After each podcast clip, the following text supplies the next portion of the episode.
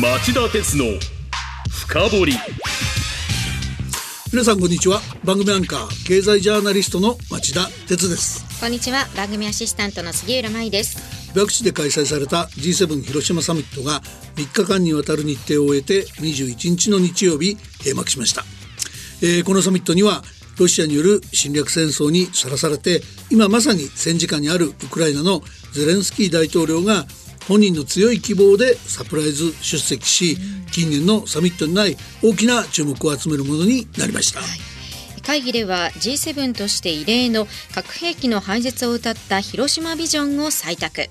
ロシアに対して核兵器の投入を示唆する威嚇や核兵器そのものの使用を決して許さないというメッセージを打ち出しました。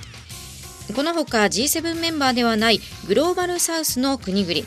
例えばインドやブラジルなどを招待したセッションも設けられましたそして G7 としては初めてこれらの国々との共同声明を取りまとめ食料安全保障の問題で協力していくことで一致したとしていますまあいろいろあったんですが、はい僕はもうちょっと別の視点を高く評価したいと思ってるんですね。ええ、あのそれはまあ保護主義からの脱却と自由で公正な貿易体制の維持強化をはっきりと打ち出した点なんです。はい、まあアメリカが依然としてトランプ前大統領の時代に傾倒したアメリカ第一主義という名の保護主義の泥沼から抜け出せないなど保護主義が世界にはびこる中今回のサミットの首脳宣言では WTO 世界貿易機関の改革を含め自由で公正な貿易体制の維持強化に取り組んでいく必要性に一致したと明記してあるんです僕はここの点を今回の首脳宣言の中で一番高く評価しています、はい、まあ50年近く前の1975年石油危機という争いを避け世界の経済を安定的に成長させようとしたリーダーたちの決意が G7 サミットを誕生させました。その目的からも自由貿易は外せないアジェンダだったんだと思います。そして世界的な経済的繁栄を平和につなげてほしいなと考えていますえー、さて、えー、今週はそのサミットの終了を待ち構えていたかのように大きなニュースが溢れています。とても全部は紹介しきれませんが僕が特に重要だと思うものを厳選してお伝えします。ぜひ最後まで聞いてこの瞬間の世界の動きに思いを馳せてみてください。町田鉄の深掘り。この番組は NTT グループ三菱商事ジェラの提供でお送りします。町田鉄の深掘り今週のニュースカウントダウン。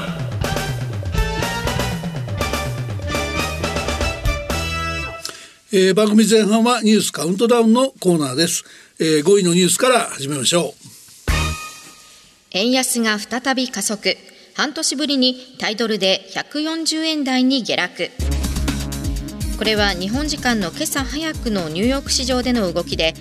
背景には水曜日に公表された今月初めのアメリカの FOMC 連邦公開市場委員会の議事録の中で何人かの参加者が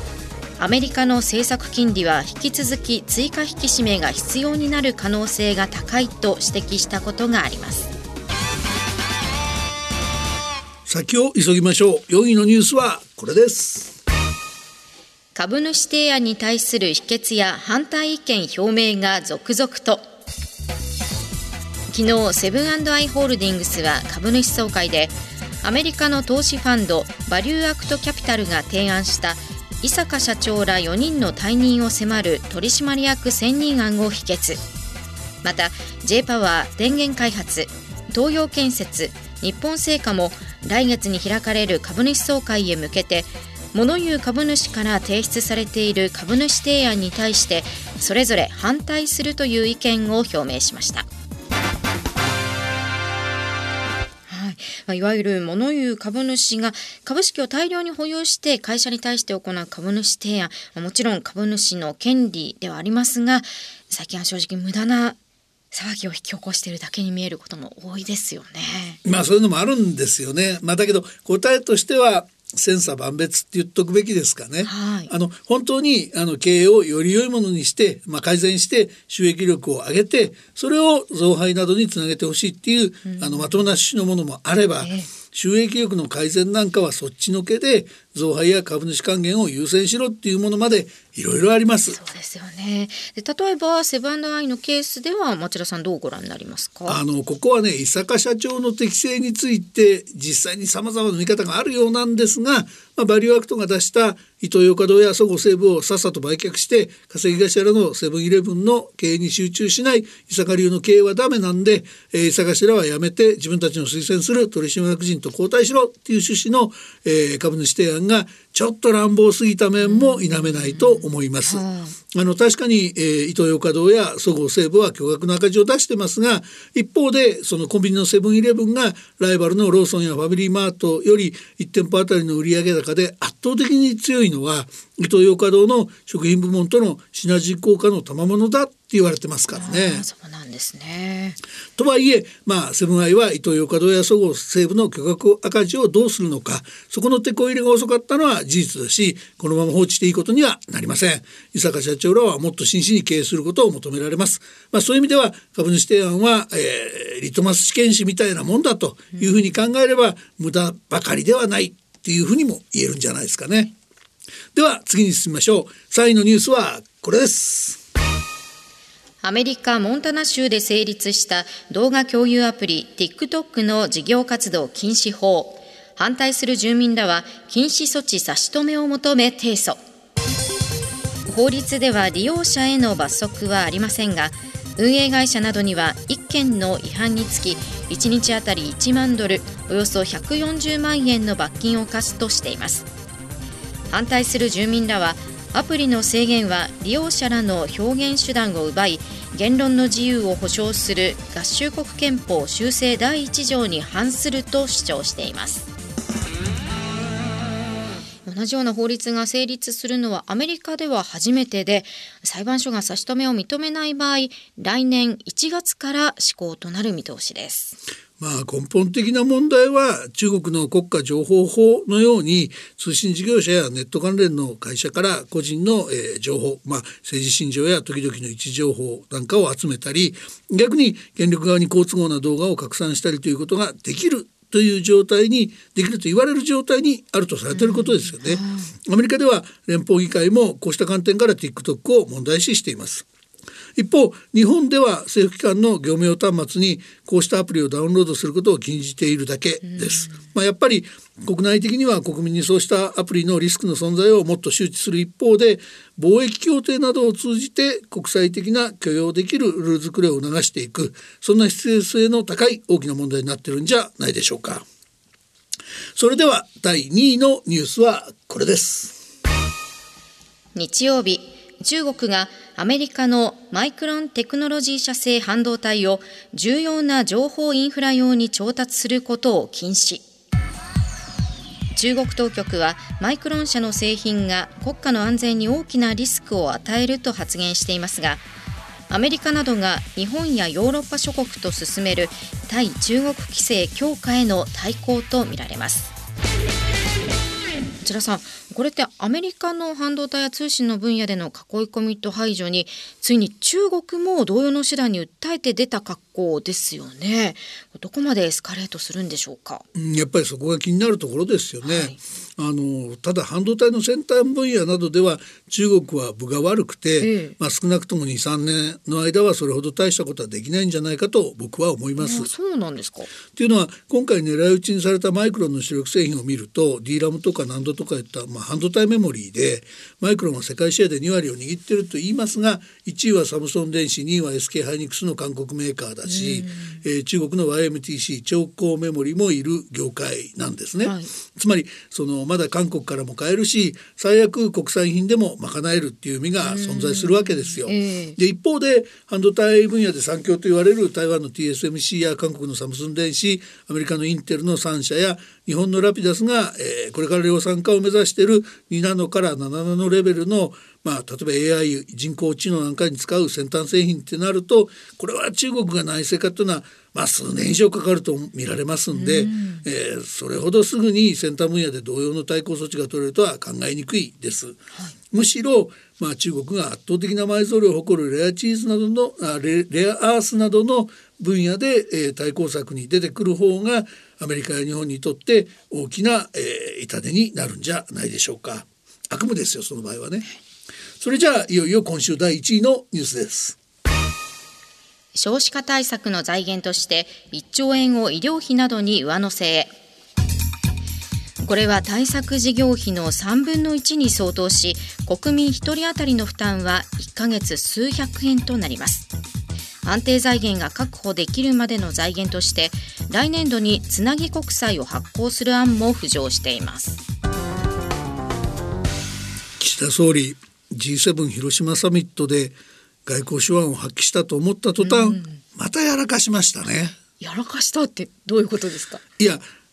岸田さん少子化対策では増税しないってお見え切ってましたよね、うんうん、確かにそうでした。だけど医療保険など社会保険料に上乗せして取るっていうことは、ええ、結局税金と同じで逃げ道のない形で個人や企業に新たな負担を求めるっていうことになりますでしょ、う思い出してほしいのは防衛費でも同じようなことがあって、えー、あっちの財源では東日本大震災の個人の復興特別増税を流用するのと、えー、流用するという形にしちゃってあはい、あれもまあはっきり言ってまやかしの類の実質負担増だったってことじゃないですか。えー、この総理が財源の話で言うことはまるっきり信用できないっていうことに他ならないんじゃないですかね。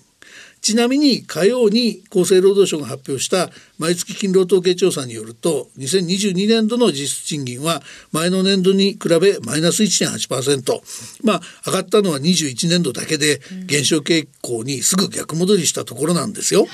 まあまやかしじゃ我々の生活は絶対楽にはならないですよね。おっしゃる通りですね。えー、まあ僕は必要なことだって思うならむしろもっと率直に国民負担をお願いしたいと国民に語りかける正直で率直な政治家にこそ日本の総理になってほしい。岸田さんあなたのやり方残念すぎますよ。以上町田さんが選んだ今週の1位から5位の政治経済ニュースでした。この後はニュース深掘り。今日はこのところの株高について深掘ります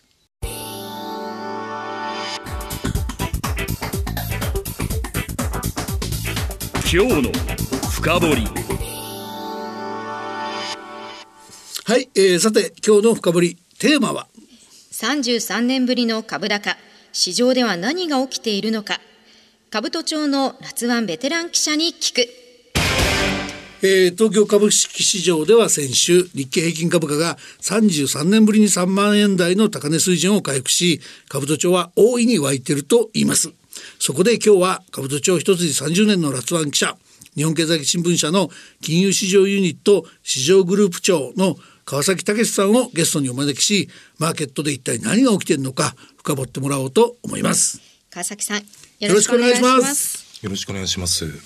持田さんは川崎さんをよくご存知なんですよね。えー、実は僕町田も兜町担当を新人から10年ほどやったことがあるんですけど、うんえその離れる時に、えー、ちょうど入れ替わりというか、その僕が郵政省とか NTT とか通信の担当に移動した後兜町でラツワン記者の名を欲しいままにしたのが川崎さんなんですね。えで当時その NTT ドコモのニューヨーク上場っていうのが大変大きなニュースだったんですけどもその川崎さんのスクープの取材を僕らも応援させてもらったことを鮮明に覚えています。はいなかなかね普通の記者が持てない深い洞察をする記者だなっていうのが当時の印象です。まあ今日もあってお話を聞けるのを楽しみにしてました。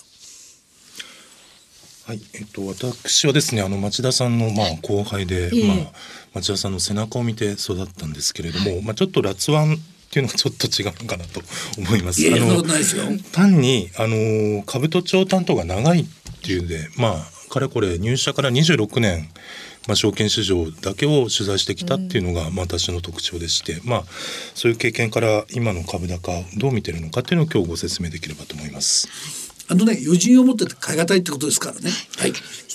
今日はありがとうございます。ではよろしくお願いいたします。はい、えー、それでは、えー、早速伺っていきますまずは今マーケットで起きていること、えー、念のためリスナーに分かりやすく、えー、説明していただけますかはい、えー、っとまずあの先週末金曜日ですけれども、えー、日経平均株価が、えー、33年ぶり、えー、のバブル後高値ってやつですね、うんはい、えーまあ、まだ最高値は超えてないんですけれども、うん、まあ、バブルが崩壊した後の一番高いところに来たと。で33年ぶりですと。で非常に今回の株高はあのなんて言うんでしょう。非常に勢いがある株高になってまして、まあ、私の感覚でいきますと、まあ、10年に1回こう見れるかどうかというような相場が始まってるなっていう印象です。なるほどでまあ、今回誰が買ってるのかということなんですがこれ非常にあの分かりやすくて、うん、海外の投資家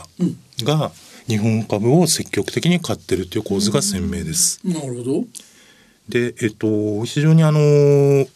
外国人がですねあの累計で今足元5兆円ぐらいあの4月から株を買ってきたんですけれども、えー、一方であの日本人はそこまでもないんですね。で日本人は逆に株を売ると。だから、うん。海外の人たちが日本株に積極的で、まあ、日本人が今回売ってるという構図の中でのこう、えー、なんでこういう海外投資家が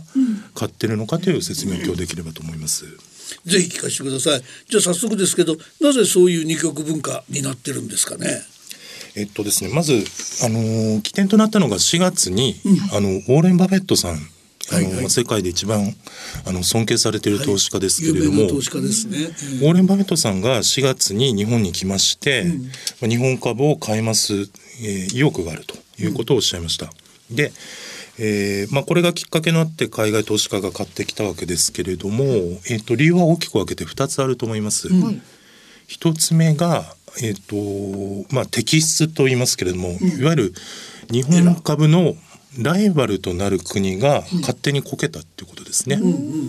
でライバルはどこかというと、えー、まず1つがアメリカ、うん、で、えー、2つ目が中国です。でアメリカからご説明しますとアメリカも足元非常にあの経済の先行きが不透明になってきてます。で直近ではあの3月以降ですねアメリカの地方銀行がどんどん倒産して、はい、まあ、預金が流出してという状況で、うん、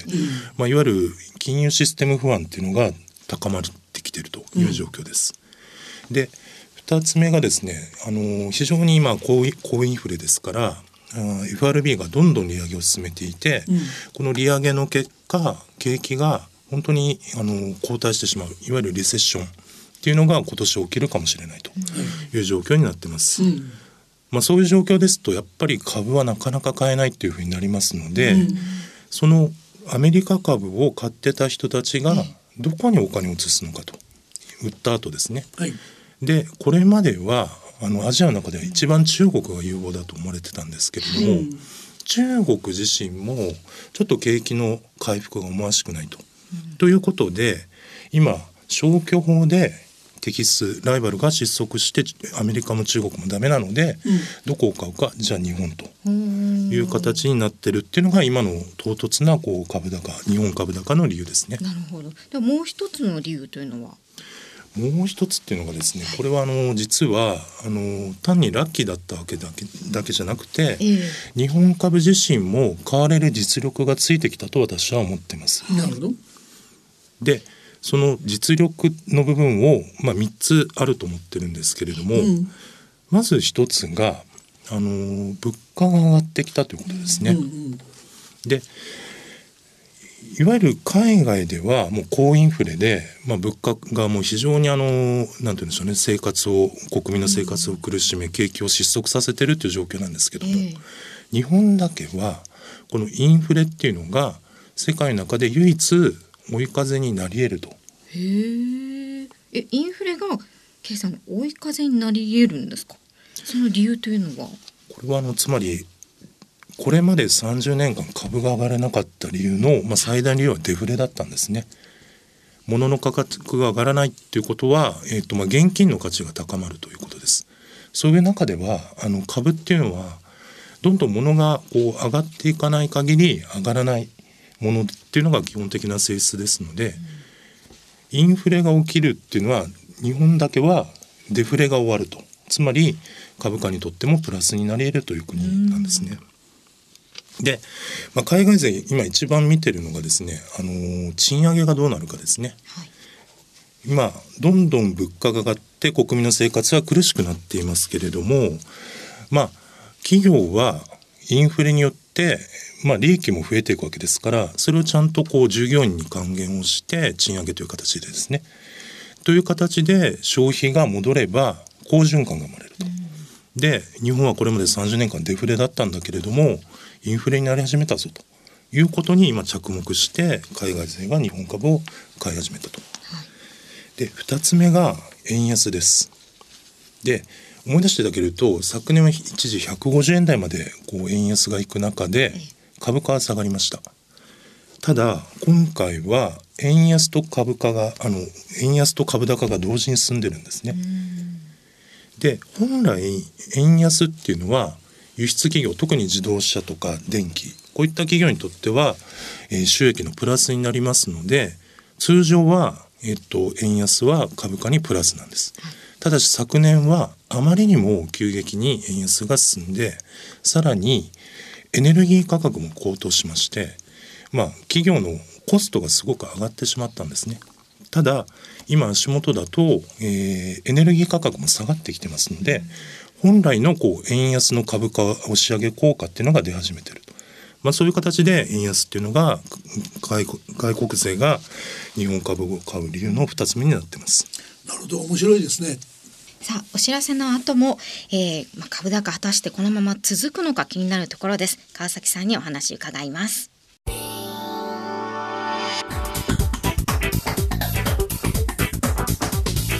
今日の深掘り今日のニュース深掘りは株高について日本経済新聞社の金融市場ユニット市場グループ長川崎武さんにお話を伺っています。先ほどの続きで、まあ、3つある日本株再評価の理由ということで3つ目お願いいたします。はい、えー、3つ目がガバナンス改革ですね。はいでガバナンス改革っていうのはあの皆さんも言葉自身はお聞きお聞きされたことがあると思うんですけれども、えー、安倍政権が8年前にガバナンス改革っていうのを始めました。ただこの8年間でこの改革っていうのはどっちかというともう形骸化しちゃってまして、うん海外から見てもちょっと進んでないんじゃないかという疑問があったんですけれども、えー、直近でですね東京証券取引所が、えー、かなり強いメッセージを発しました。何かと言いますと、えー、PBR という指標があるんですけれどもこの PBR が、えー、一番言われてる企業はこれをあの引き上げてくださいというメッセージを出しました。で PBR1 倍割れっていうのはどういうことかと言いますともう事業を継続せずに会社を解散した方がいいというサインなんですね。でそういう企業が東証に言われるとこれはびっくりしちゃうわけですね。これを上げないと、えー、もしかしたら上場廃止になってしまうかもしれないと。というあのいわゆる恐怖感が企業にも伝わりまして一気に企業がこの株価を上げようという形に動いてきてます。で具体的には自社株買いとか、はい、えー、増配とかいうものがどんどん出てきてますので、まあ、これが非常にあの海外投資家にとっては日本株の買い材料になるという話になってます。なるほど株高の原因はよく分かったんですけどじゃあこの株高川崎さんから見て続きそうですか？えっ、とまあイエス・オア・ノーなんですね。うんうん、でイエスその可能性があるあの続くための条件っていうのがあると思います。一番重要なのは日本人が自信を持って日本の企業の株を買えるようになること。うん、日本人の自信回復。はい。えーと、これは先ほどちょっと申し上げましたけれども今どんどん株を買ってるのは海外勢で、うん、その海外勢に日本人はどんどん株を売ってるんですね。であのウォーレン・マフェットさんが4月に、えー、言ったことがすごくあの私印象に残ってまして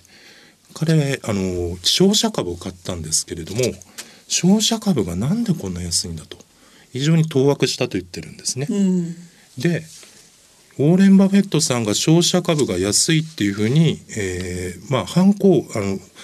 太鼓判をしてようやく日本人が、うん、えー、日本株買えるんじゃないかと思ってる状況です。うん、そこら辺ってやっぱり長年の株安で日本人自身がなかなか動けないっていうことですかね。そうですね。まあでもそこは、うん、あのどんどんあの世代が経つにつれて株安の記憶っていうのは、えー、親からこの世代に変わると薄れていくと思うんですね。でもう史上最高値89人つけてからもう30年以上時間が経ってる。で若い人たちはちゃんとこう株をですねこう買って資産運用しようっていう気分機運も生まれてきてます。なるほど。あのもうちょっと伺いたいんですけど、すいません時間が来ちゃいました。今日のゲストは日本経済新聞社金融市場ユニット市場グループ長の川崎武さんでした。町田鉄の深掘り。この番組は NTT グループ三菱商事ジェラの提供でお送りしました。えー、川崎さん今日はあのご出演ありがとうございました。時間なくてすみません。またゆっくり来てください。ありがとうございましたありがとうございました。あちら鉄の深掘り。それでは来週金曜午後4時に再びお耳にかかりましょう。さようなら